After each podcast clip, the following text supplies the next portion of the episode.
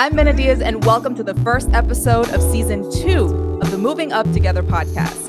If this is your first time tuning in, welcome. This podcast series was created by the national nonprofit organization Up Together to change the narrative about people who have experienced financial hardships. It's all about real people, real stories that prove what you've heard or may believe about quote unquote poor people is just not true. So, today I want you guys to picture this with me. Um, a diverse group of women, each with their own unique lived experience, form a bond that transforms their lives, families, and communities. Now, you're probably thinking of a few people. You have some people in mind that you know. So today I want to introduce you to two more.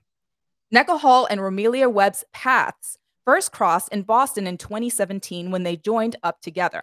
Since then, they've guided each other through the joys and heartbreaks of pregnancy. They keep each other in the loop about resources that each other think will help one another, you know, support each other emotionally. Nneka and Romelia, thank you both for joining us today. Thank you for having us. Thank you for having us. Dag, it's been that long? Yeah, it's been that long. Two babies for you. So, normally we like to kick off the podcast with um, asking you ladies, you know, a fun fact about yourself, something that you would like for people to know about you. Uh, Romelia, what would that be? I really don't like talking about myself. Um, What's your favorite color? uh, my favorite color is pink. um, I am a mom and godmother to a lot of children. and you can say that I'm also the fun auntie because all the kids are usually at my house every weekend. You're the house to go to. yep. Okay. And Nneka, what about you?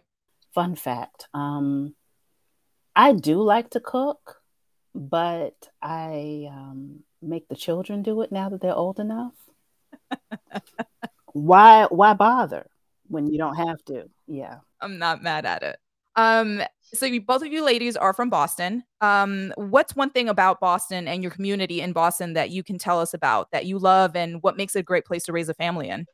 Accessibility.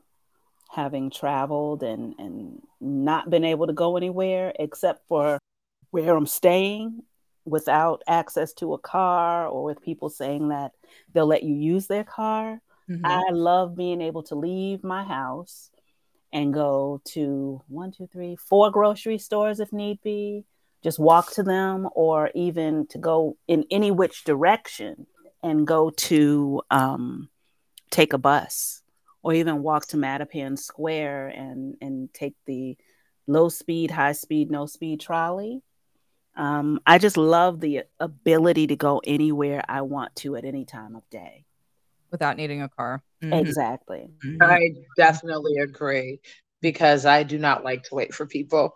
I like to get up and go. And when I set my mind to something, I'm going. I love it. I feel like more uh, cities in the U.S. should adopt more of a, a better transit system. Um, because I'm in one of those states where we, if you don't have a car, sorry, it's hard to get around. So, um, yeah, that's a that's a huge problem. I love that. So today's episode, we are going to be talking about moms momming and everything that comes with that, including maternal health. And this is a subject I feel that is super important for women whether you are a mom, you want to become a mom, or even if you choose not to have a family, um, there's someone around you that may need your support and you want to be able to help them, right? So, um, Nneka, this was interesting to me because I've never heard of this term. You work as a full time spectrum doula. Did I pronounce that correctly? Well, I was a full spectrum doula for 10 years, which means I served families from preconception health all the way through end of life, focusing primarily on the bereavement side of things. Okay. But I'm now a maternal health advocate. So um, I retired the doula cap and refer out. I retired that cap in um, 2021. June 2021 was my last hospital birth. Oh, wow. Um, but we we guide people through the reproductive health, reproductive justice space. okay. So now you're kind of guiding people to those resources. Definitely um, realizing that people don't know what they don't know. the average person does not have a conversation with their children about their options. Mm-hmm. These open conversations about where the babies come from and hiding the truth behind that.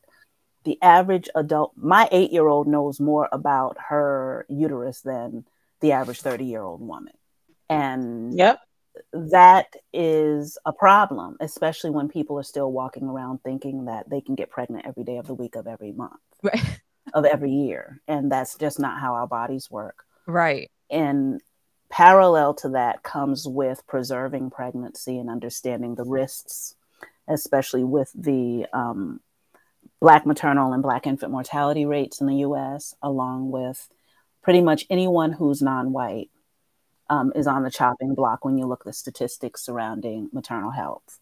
Um, people like me are able to go into that space and say, okay, this will keep you safe. This will put, there are no guarantees, but if you do X, Y, and Z and learn this, that, and the other about your body, you will um, do better and learn how to advocate for yourself. Absolutely. Absolutely. And there's there's a couple of talking points that I do want to mention here because they're pretty shocking. Um, so I'm just going to read them off uh, uh, right now. So, one, fact number one approximately 700 women die in the US each year as a result of pregnancy complications. Two, the US is one of only 13 countries in the world where pregnancy related deaths are on the rise. Uh, three, regardless of income or education levels, Black women in the US are three times as likely to die from pregnancy related complications. Indigenous women are more than twice as likely. Four, although the US spends more on healthcare per capita than any other country, maternal health outcomes are deteriorating all over, and racial disparities are as big and as wide as they were in the 1930s. Five, Hispanic women are the largest increase in maternal mortality rates, rising 54% from 2020 to 2021. Wow. That's just you know, reading that as a as a person who for me I will be starting a family hopefully God willing soon enough. This is terrifying. And um, you know, I I do feel like like even with weddings, it's always like, oh, the big uh oh, it's all about the wedding. And then when you get pregnant, it's all flowers and sunshine. And the reality is that pregnancy is very hard on your body. Um, and absolutely, Nneka, we do not get the education that we need in order to keep ourselves safe, especially women of color. You have gone through a tragedy yourself.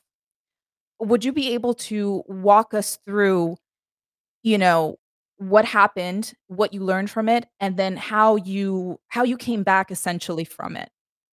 Well, my third child was a healthy girl, um, and she was stillborn at 39 weeks gestational age. She died in utero at 39 weeks when I went and I found out, probably while I was waiting to be seen by my OB, expecting to hear that um, she would be coming at any time because that's what I've heard for my prior two pregnancies.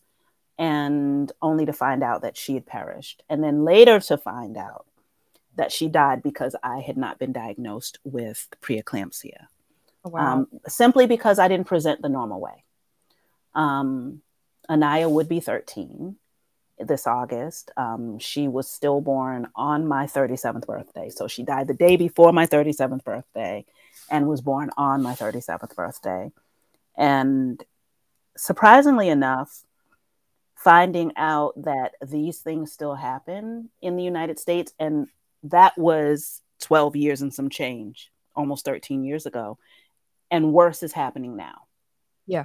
Granted, the stillbirth rate is decreasing because of um, targeted programs and policies that a group of us are working to put in place. Mm-hmm. But the the mothers are dying. Had Anaya not died, I would not be here talking to you because I was sick. Had no idea I was sick. Did not find out until after everything died down. A couple of years had passed, having to get an attorney involved and being open and finding out why. Yeah. I was not listened to. I complain from the second trimester on something's not right about this pregnancy. one thing, and I know one person will understand what I'm about to say. You are the expert of your body. I don't care who has what degree, how many XYZ certifications they have. You are always the expert over your body. Evidence based, well, where do they get the evidence? They get it from you, from all of these surveys and all of these um, focus groups that you participate in. So to have someone say it's in your head because that's what they told me for two trimesters. Mm-hmm. Oh, it's all in your head. She's perfectly healthy. Yes, she was perfectly healthy, but my child asphyxiated in utero. The safest place for her to be, mm-hmm. a healthy baby girl, and she passed away because of their negligence. But I was not in the place, in the mind space to sue or anything. I only got an attorney involved to get my medical records because upon seeing that I was correct, following the paper trail, um, I had to fight to get my medical records. Wait, so the the particular hospital wasn't releasing medical, even though they are they are legally obliged to. If you request them, they have to release your medical records to you. Wow. Well, that's not always true. There are always stumbling blocks. Oh, they're not ready. Oh, this, that, and the other. I had to hire an attorney, just, and she worked pro bono. And what she ended up doing was going to the attorney general's office and getting something so that they would release my medical records to her and she sent them to me but you get medical records and they're in in a foreign language right and you look at the medical records and you have no idea what they're talking about so what you do is you hire someone or find someone who's willing to interpret them for you and that's how i found out that i had preeclampsia the signs were there it was not in my head because i what they said was i was since i was separated from my husband i was overly stressed and all of the worries that I had about that baby girl um, were not valid. When in actuality, she was saying, "Mommy, I don't feel well. Yep. Mommy, I'm not okay. Mommy, please help me." And there was nothing I could do because I was a person who was diagnosed with um, major depression as a youngster, as a child, and that followed me throughout my lifetime.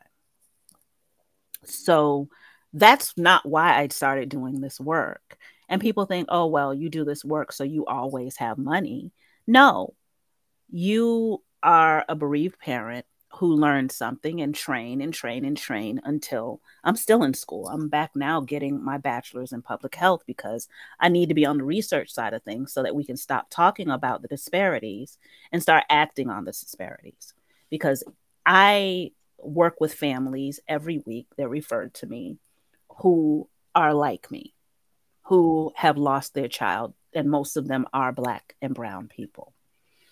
So, what brought me to this work was actually learning the statistics surrounding maternal health and seeing that these statistics date back to slavery. It's insane to me that these disparities are just increasing. And as we, it's like we're moving backwards and forwards at the same time, right? So, for a woman who might be feeling right now something is not wrong right? And her doctor keeps telling her, "Hey, it's in your head." What what would be the first um, action to take um, if if you're in that situation? If you feel like something is wrong, it's exhausting to have to go from doctor to doctor. But is is that something you would recommend?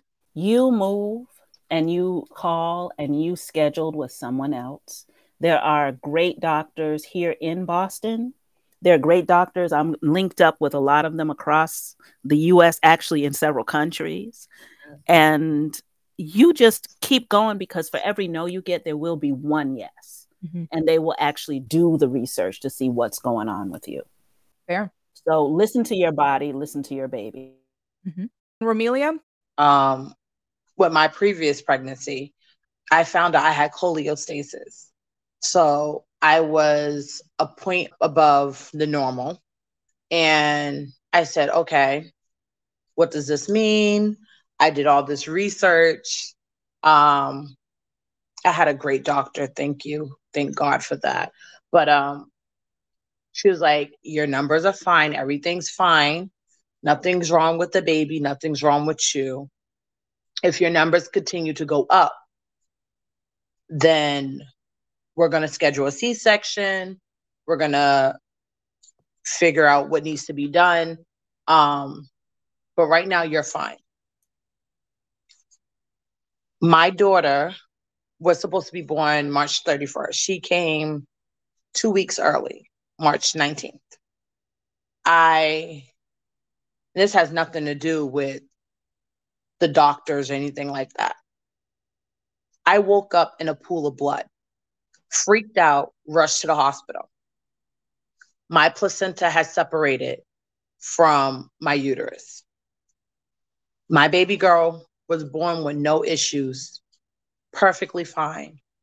But if I had not gotten up to go to the bathroom that morning, I would have had to bury my baby girl. Yeah. You survived yourself because a placental abruption is fatal in both instances. Yeah. But my team was really awesome. And Nneka, thanks to you, I found a great doula who helped me throughout the whole, my whole pregnancy.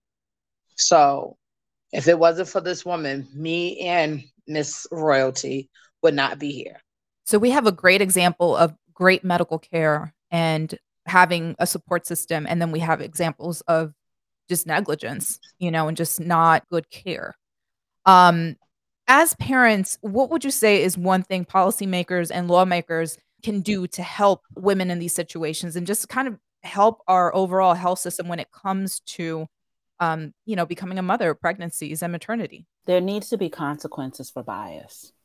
We go into these spaces and they look at XYZ, one, two, three reasons for mom or my doctor with my young with the child that passed. She took one look at my then husband and didn't like him. And I was judged. Yeah, I was judged pretty much my I and you know I finally saw it during the pregnancy and we split but but still you know she was there to get my baby there my healthy child there safely. She was she was healthy. I I keep saying healthy because my child that was before her had open heart surgery when she was 2 week of 2 weeks of age. So I know both sides of the coin when it comes to and that child is completely healthy now and she just graduated from high school with a 4.48 GPA in spite of um, all of her medical complications and her brain damage and being neurodivergent. Whereas my healthy child, who was the one that came after her five years later, was the one who's she she suffered in utero, all because they missed it. I could not be measured by the same accord that Romelia is measured or by any other woman. They have to look at my body and look at how my body responds to certain things. But what they're taught in medical school is that this is the spectrum and all women have to walk this line. See, back then, I had an abnormally low blood pressure. So when my blood pressure went up at all, that should have been XYZ warning sign. But what they did was they kept marking the urinalysis, which was spilling trace amounts of protein and then one plus and then two plus and then the day that i found out she was gone i spilled three plus. Healthy kidneys don't spill protein and proteinuria is a sign of preeclampsia. Okay. So i had those signs but for two trimesters i was marked it was marked as an unclean catch. Now protocol what we doulas talk to our clients about is okay, you go to the bathroom at the hospital. That's the first thing you do at each appointment. And just know that not every practice is the same. I've encountered people who have suffered losses and they would never ask for a urinalysis. Mm-mm. So know that if you're with anyone and they're not at the very beginning of every appointment saying, okay, after you sign in, take this cup and give us a sample, you're supposed to follow up with them and say, um, what did my urinalysis say? Mm-hmm. And if it's marked as an unclean catch, okay, I need some Castile wipes and I need a clean, fresh cup. And I'm going to give you some more urine at the end of this appointment. And if it still comes back up as an unclean catch, you need to take my blood and we need to get to the bottom of this because healthy kidneys do not spill protein. Proteinuria is something that can be treated. It's something that someone who has kidney disease has, but it can also cause other issues. And people who have had any kind of hypertensive crisis, be it preeclampsia, eclampsia, or HELLP syndrome, um, they can develop other complications later in life. Because I had preeclampsia, I now have an autoimmune disease. And that's another subject that's not talked about. And I don't like surprises. So my first surprise was losing my daughter. My second surprise was finding out the Black maternal and infant mortality rate. And my third supply, surprise a couple years later was to find out that I had this autoimmune disease, which is wreaking havoc on my body, all because they did not treat my blood pressure rising back then and marked me as an unclean catch because my blood pressure did not match what the normal rate mm-hmm. was. So you have to know your own normal rate. You have to be proactive so that you don't have to be reactive if things should go wrong. What are sources um, for information for women? Because there's there's so much information that gets thrown at you, so many terms. Um, you know, especially if it's a new pregnancy. Um, you know, women we're just like we're doing what and what's what what what would you say is a good um resource that women can go to that they can either look up, call, or, you know? Well, one site that I tell any woman who is between 26 and 28 weeks to go to is counttthekicks.org. Countthekicks.org. Counttthekicks.org. Okay. If you count those kicks, you will have the data, all the data you need because you just choose a time during the day, the same time every day, 26 weeks. If you're um, if you're at 26 weeks and that's for high risk pregnancy, and if you're pregnant with multiples, or 28 weeks for an average routine pregnancy, what you do is you just um, choose a t- the same time of day every day to take a break. And there's an app, and you sit with that app, you put your feet up, you bond with your baby, and you press on the app every time you feel the baby kick. Only kicks because kicks, rolls, or jabs, no hiccups because hiccups are involuntary. Oh my goodness, that really you can feel that too? Yes. yes, you can feel hiccups. Wow. And hiccups, just to let people know, hiccups can be the sign of a healthy baby with a whole lot of hair, but it can also be the sign of fetal distress. Okay. So when you're going to the doctor, we can no longer afford to ask our clients did you feel the baby move? Because anything in fluid moves. When they say, when I move, you move, if you move and your baby is sleeping, or God forbid your baby is deceased, the baby will move because the baby's in fluid. Mm. And you want to test it, get yourself a carrot, put it in some water, and let it sit there.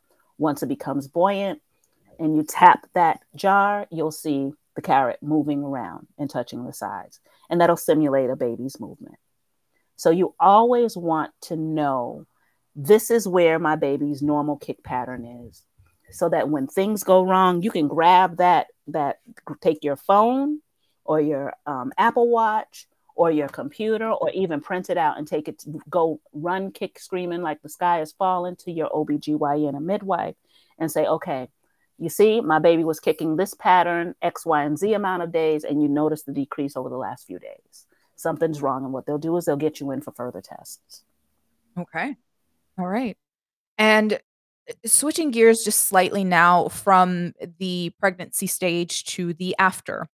Um, once you have the baby, you have a healthy baby. Um, we all know there's been a lot of discussion now for um, postpartum depression and what women's bodies go through after uh, the fact, after the baby is, you know, separated from your actual body, um, which, you know, we used to be told a lot that it was like, oh, it's just this. It, I mean, what in the 1920s it was hysteria or any other ridiculous assumption of of why our bodies or our emotional state was how it was. Now, you two ladies uh, met in 2017, and um, Romelia, uh, you were pregnant, correct, when you joined the Up Together group? Was I? but wait a minute, you didn't know it you didn't know it. You didn't find out. I remember vividly the day we found out. And I was like, Are you for I real? five and a half months pregnant mm-hmm. when we found out I was man. pregnant. Yes. What? it sounds crazy. And you know what's funny? With all my children, I have found out I was pregnant when I was five and a half months, six months pregnant. Were you in like complete shock at that point where just like, what? At this point, I listen, I don't know if it's my body or what, but for some reason my body doesn't show signs of pregnancy till I'm five, five and a half months. That's crazy. And here's another example of like our bodies, none of them work the same. They just don't. It's it's it's case by case basis.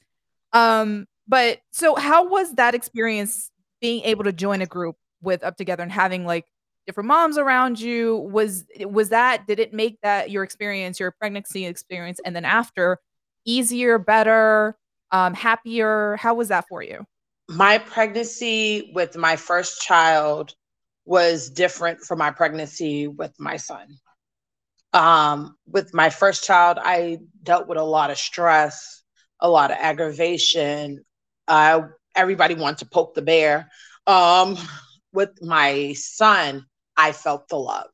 I felt the care. I was told to sit down and relax. I was told it will get done when it will get done. I had this beautiful group of women that came to my house and loved on me and just gave me and my children the love and affection that we desperately needed. Mm-hmm. I can honestly say, oh, I'm about to cry now. okay. I can honestly say that um if it wasn't for them, I wouldn't be the parent I am now. Mm-hmm.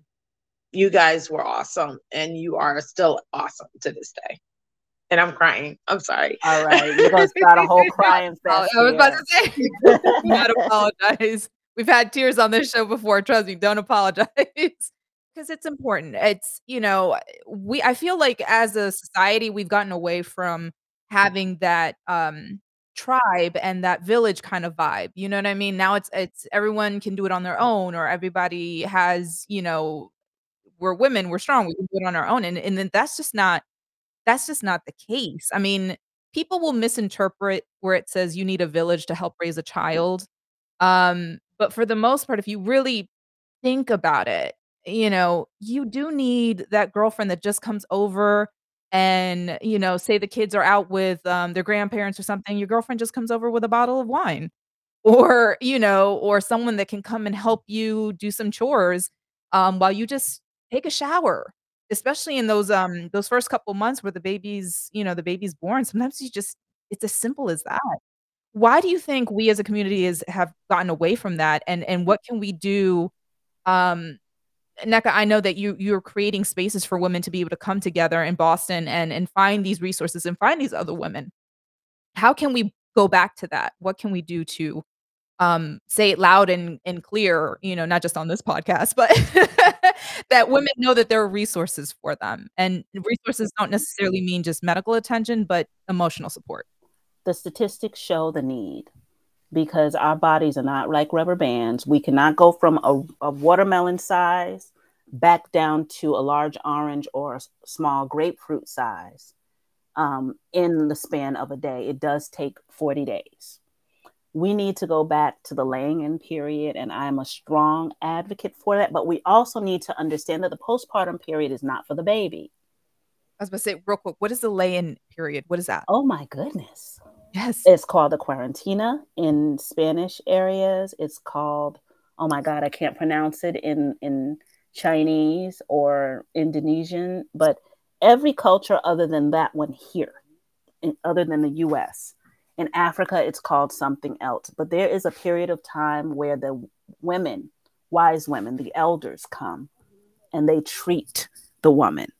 They the, all the woman is supposed to do is relax head covered, feet covered because air escapes, heat escapes through the head, heat escapes through the feet. Um, and they're supposed to rest. They're supposed to be loved on, rubbed on, eat nourishing foods that promote um, milk production. And the only time that they see their babies is when they're supposed to feed them, breastfeed them. Oh, wow. um, and that's in other countries. Here, it may be may last two generations if we're lucky once people come here from those countries. Um, and then you're expected to have the baby on monday go home from the hospital if you have a vaginal delivery on wednesday and back at work on friday. And then we wonder why our, our families are falling apart due to perinatal mental health and anxiety disorders um, you know, there's an organization called Postpartum Support International that has support support groups for everyone under the sun that's working really hard. And um, there's another organization. Oh my God, it used to be 2020 Moms, but they've changed um, changed the name of their organization. I think it's Maternal Policy, Maternal Health Policy, something or other. I forgot the name of it, but it used to be 2020 Mom. That's mm-hmm. focusing on putting legislation together so that they can um, we can get these processes back. For example, I always compare the postpartum time to war. Let's think about a person when we go to war and we capture an enemy combatant. We we put them in rooms and try to keep them awake, and we use noise to disorient them. Mm-hmm. Babies come into the world. They're they're not used to the sounds outside of the the birthing person's womb, and of course they're going to be disoriented and they're going to be upset. And then you you have to stay up trying to figure out what's going on with that child because there's a bonding period that has to happen. Mm-hmm. So, knowing that, how can we expect mom, birthing person, whatever they want to be called, to have a baby on Monday and by Friday they're back to normal? There is no such thing. Mm-hmm. The new normal. You once you have one child, and my children are 22 going on 23, 17 going on 18, and eight going on nine. Okay. There is no way I mean, with the first and the last pregnancy, I had all the support in the world. I my mom flew up for the first one, first grandchild. She flew in from Florida and stayed for a month. I begged her not to do it again, but I didn't mean it. I did not mean it. Yeah. I did not mean it. That was needed because we had four generations under one roof with my son. And all I had to do was was they bring him to me and I'd feed him and we're not from anywhere except from North Carolina, generations from North Carolina. But that was the way that my grandmother did things. And that happened with my first and my last. But when things went wrong with my middle two pregnancies, mm-hmm. where my second child came here needing with a congenital heart defect and was in the hospital, and then the, the one after her was stillborn, no one wanted to come around. And you're not recognized as being postpartum when, when the baby is not physically with you. There, yeah. So understanding that the postpartum period is not for the baby, the baby will be fine. Everybody wants the baby. The mm-hmm. postpartum period is for your recovery. It is for that person who has given birth to get their bodies to the point where they can they, they need to get plenty of rest. Mm-hmm. They need warming foods. You're not supposed to eat or drink anything cold, no matter how hot you are. And all of my pregnancies were summer pregnancies. All of my children, with the exception of my youngest, were born in August. I find I was so happy to make it to September. but understanding the needs of the of the uterus will shape how your future um, menstrual cycles look, how your uterus contracts and heals, how much blood you'll lose, whether you will um, develop and and I know a lot of people who will hear this will be like, wait, what? That's that's real. You need to see a pelvic floor specialist if you've ever given birth, and that will keep you from joining that that that club where you sneeze and pee a little bit. Oh, mm-hmm. yes, yeah. that is not a rite of passage. I was talking to a pelvic floor therapist one day, and where I'm working on it now, trying to figure out who to talk to so that we can have um, physical therapy, pelvic floor therapy, and occupational therapy added to the maternal health bundle because mm-hmm. lactation support and postpartum care, which is not for the baby, by the way, in the hospital setting, that's only for that it, it's supposed to be for the birthing person, but it's actually for the baby in the hospital setting. Mm-hmm. Um, by adding those onto it, we will see fewer incidents of um, deep vein thrombosis, postpartum preeclampsia, postpartum eclampsia, we'll see less cases of PMADs, perinatal mental health, mental and anxiety disorders. Um, by just adding those three physical therapists, uh, um, pelvic floor therapists, and occupational therapists to the mist, because you have a bed in the hospital that you can press and it'll go up, it'll sit you up, it'll lay you back down. But when you go home, you're in a flat bed. Mm-hmm. And that's where a lot of people are having issues maneuvering from that flat surface onto the floor. Right. And then they twist and turn in ways that the bodies are not meant to contort, just so that they won't, if they if they tore a little bit and have stitches to prevent those stitches, if they got um, had a C-section and got stitched up, or even if their butt hurts a little bit from pushing out a 9, 10, 12, Mm-hmm. 12 pound baby. So there are so many things to take into consideration of um, when you're looking at the postpartum body. And we need to start once again being proactive so we don't have to be reactive. And anyone who has uh, who who is among that club, that depends club or that poise club, where they sneeze and they tinkle a little bit, know that you can go to a pelvic floor specialist and get tuned up. Two visits should straighten you right out. Stop it. So it, it Oh, yeah. literally is just knowing it's because this and this can happen at any age. This It is really can. general. You know, once you have a baby, it, and not to say it's a trauma, but essentially it is a It is trauma, a trauma. your body Yeah. um, that you have to recover from. Um, but really, just like two couple of visits and and you're you're better than you were before. And wait a minute. Out of those two visits, only one is in person. You can do the second one virtually. The one of the number one reasons that elders are falling and breaking their bones and i- is because they're running to get to the bathroom so they won't pee on themselves. Wow. To think that there is a solution for that, but we just we're not being told. Like that's insane. No. And it's not covered by insurance. This can of course not. That's that's a whole other But it's not expensive. It's not expensive and you can find someone who will work with you. oh my and god, there ladies. are ways to get a prescription from the doctor. You just have to know how to talk to your doctors. you heard it here. You can get help and it's not it's not going to break your wallet. Do it. Do it. That's that's crazy. Like I've never I I just knew that this was a thing that happened. I did not know that there was an actual solution for it. So see it doesn't just happen. Oh, The- right. It's not a rite of passage. I will not be one of those women. I'll be 50 in August. I will not be one of those women sneezing and peeing on herself. It's not going to happen. I'm putting poison depends out of business. I'm telling you right now. So go get tuned up. And if you don't know where to go, reach out. Okay, you heard that here. Shifting the conversation a little bit into childcare, there are a couple of facts that I want to read off um, to you ladies here, um, which again, also very, very crazy. Uh, fact number one Massachusetts is one of the highest paying states um, in the country for childcare. So in Suffolk County, if I'm pronouncing that incorrectly, ladies, go ahead and uh, correct me. But Suffolk County, where Romelia li- lives, the average cost for infant care is $23,000. Fact number two. Yep, that's about right. Ooh, fact number two. The United States has no nationwide paid paternal leave policy um, and provides limited access to subsidized childcare. Uh, fact number three. On average, the U.S. childcare prices range from five grand to 17 grand for infant center based care in large um, counties. Okay, so that's a lot of numbers getting thrown out here, and and a lot of numbers that honestly give me the the shivers because I'm like, there's I don't you know I don't make that much to even be able to cover that and rent or mortgage. Period.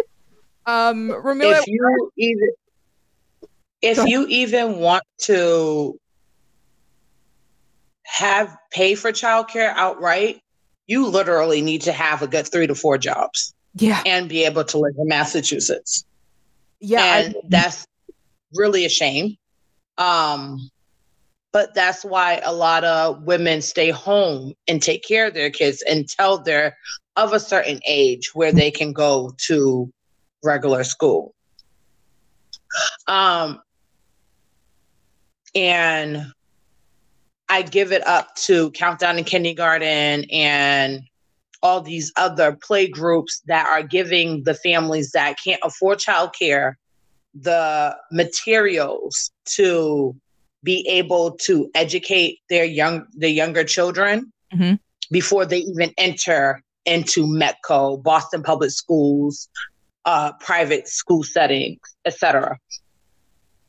Um, but for my kids, my oldest, I kept her home until she was two and a half, three years old, before I even put her in a daycare sen- set, um, setting. Mhm. Um, and that was 14 years ago. Uh, my son, my five year old, he was in daycare um, at the age of six to eight months. And that was only because I was a parent leader at the school.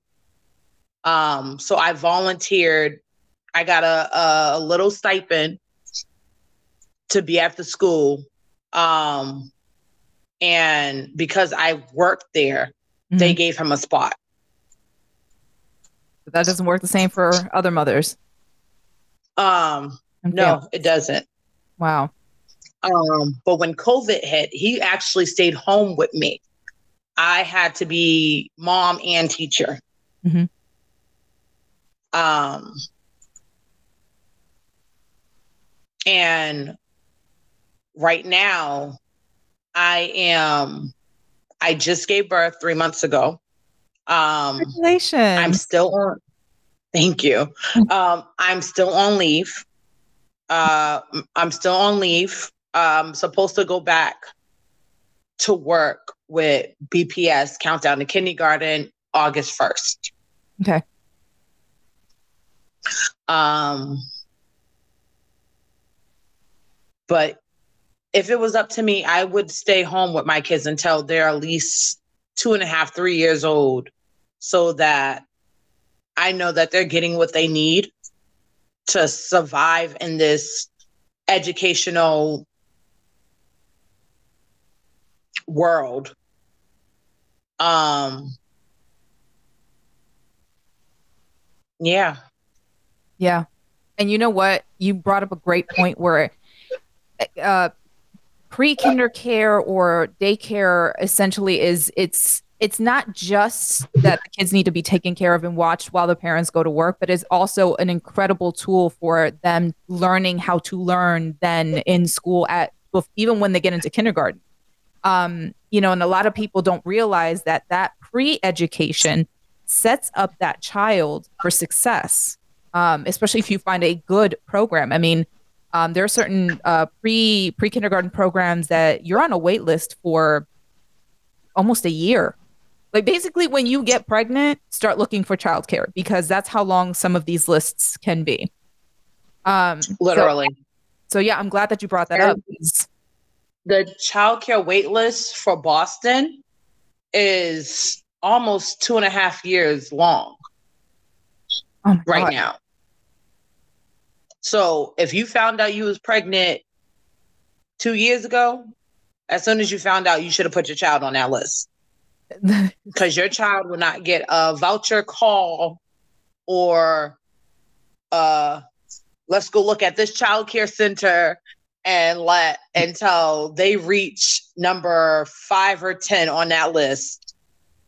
And they're by then they're probably already in a upk program which is half a day universal pre um pre kindergarten or um if you're lucky, you're a parent that can take your child to all the play groups around Massachusetts and they're learning that way. Or you're like Nneka and you homeschool your kid. For a parent like me who works limited hours, unless I was going to school and working, I still don't qualify for a voucher for my children because you don't work the, enough of the hours?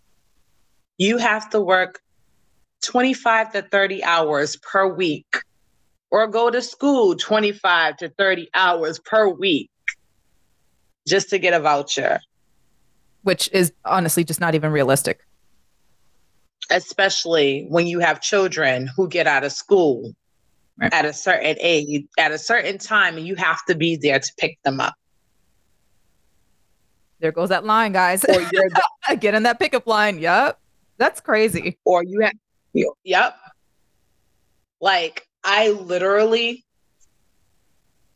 just allowed my 13 year old to take the bus to and from school.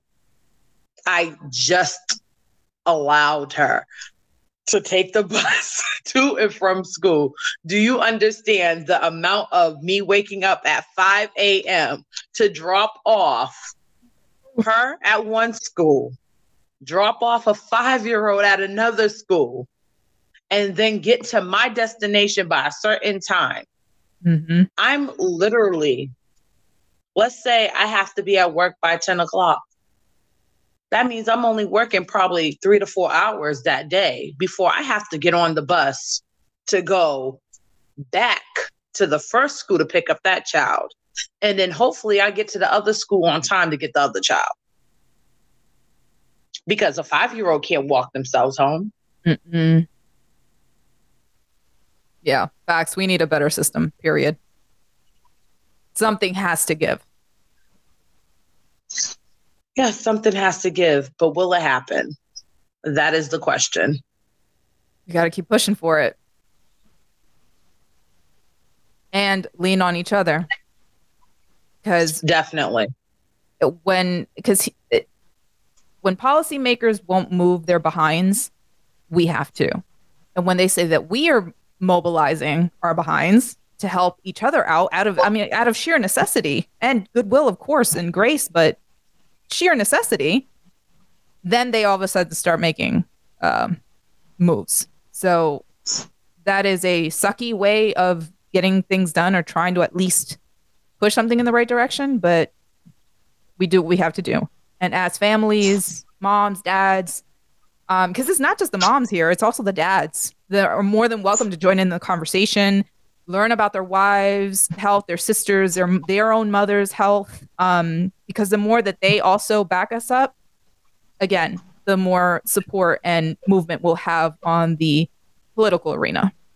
Ladies, thank you so much for your information and your time for just sitting here and talking to us.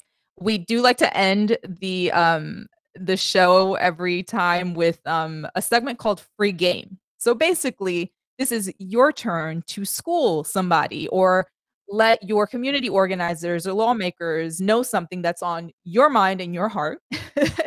so um so go ahead what what what kind of free game what kind of advice would you give um to someone we now have a community um i don't know what it's called. It's like a, um, a community association. And i don't know when that started but i've lived in this house since 74 75 um, and one of the the president of the association has been going street by street. Um, each street has their own president.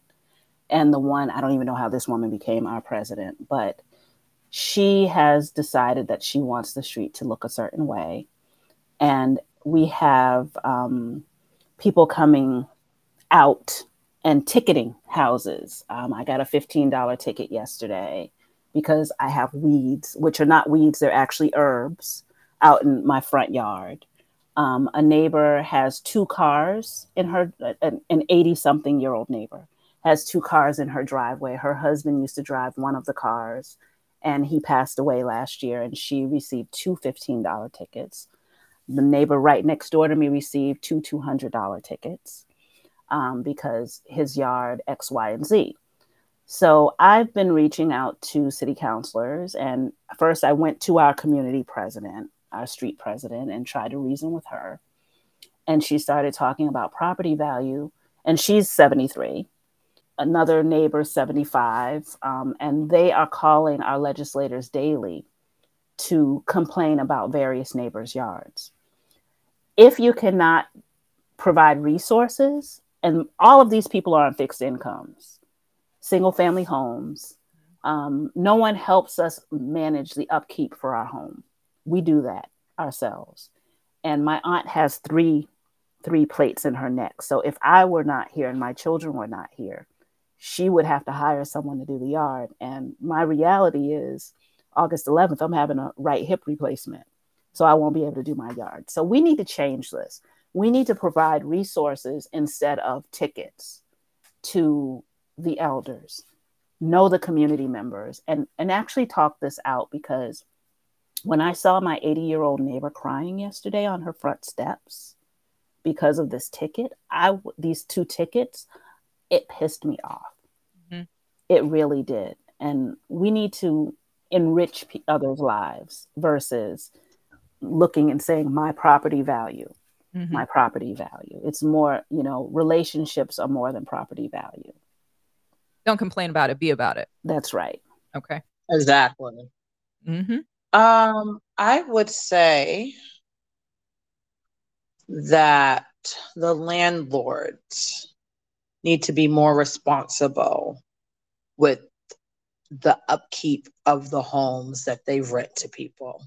I've lived at my address for two years, August, and um, I'm the type of person I I grew up in a, a household where we had a small yard, but my dad always kept it nice and neat. Um, so it drives me really crazy when people throw trash um, outside and they just leave it there for animals to break open the bags or there's not enough trash cans to uh, put the trash in. Um, if these landlords could just be a little bit more thoughtful and take care of their homes that they have these um, people rent. I understand you don't live there, but we do, and we have children that live there. Mm-hmm. And we want the same beautiful home as you do wherever you live. So just be mindful of that. Yeah. There you go. Take responsibility. One for yourself and then also agreed. Um, people sometimes don't keep in mind that it's actual families. They rent to people, but then completely forget that they're actual families. And absolutely, no kid has to should be dealing with that. No parent that's dealing with raising children should be dealing with that. Absolutely, hundred percent.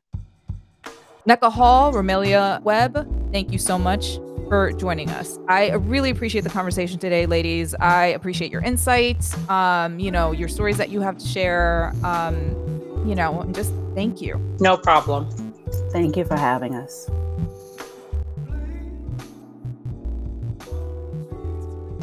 Moving UpTogether was created by the national nonprofit Up Together and produced by Creative Differences. If you enjoyed this episode, please subscribe and leave us a review on Apple Podcasts, Spotify, or wherever you listen to your podcasts.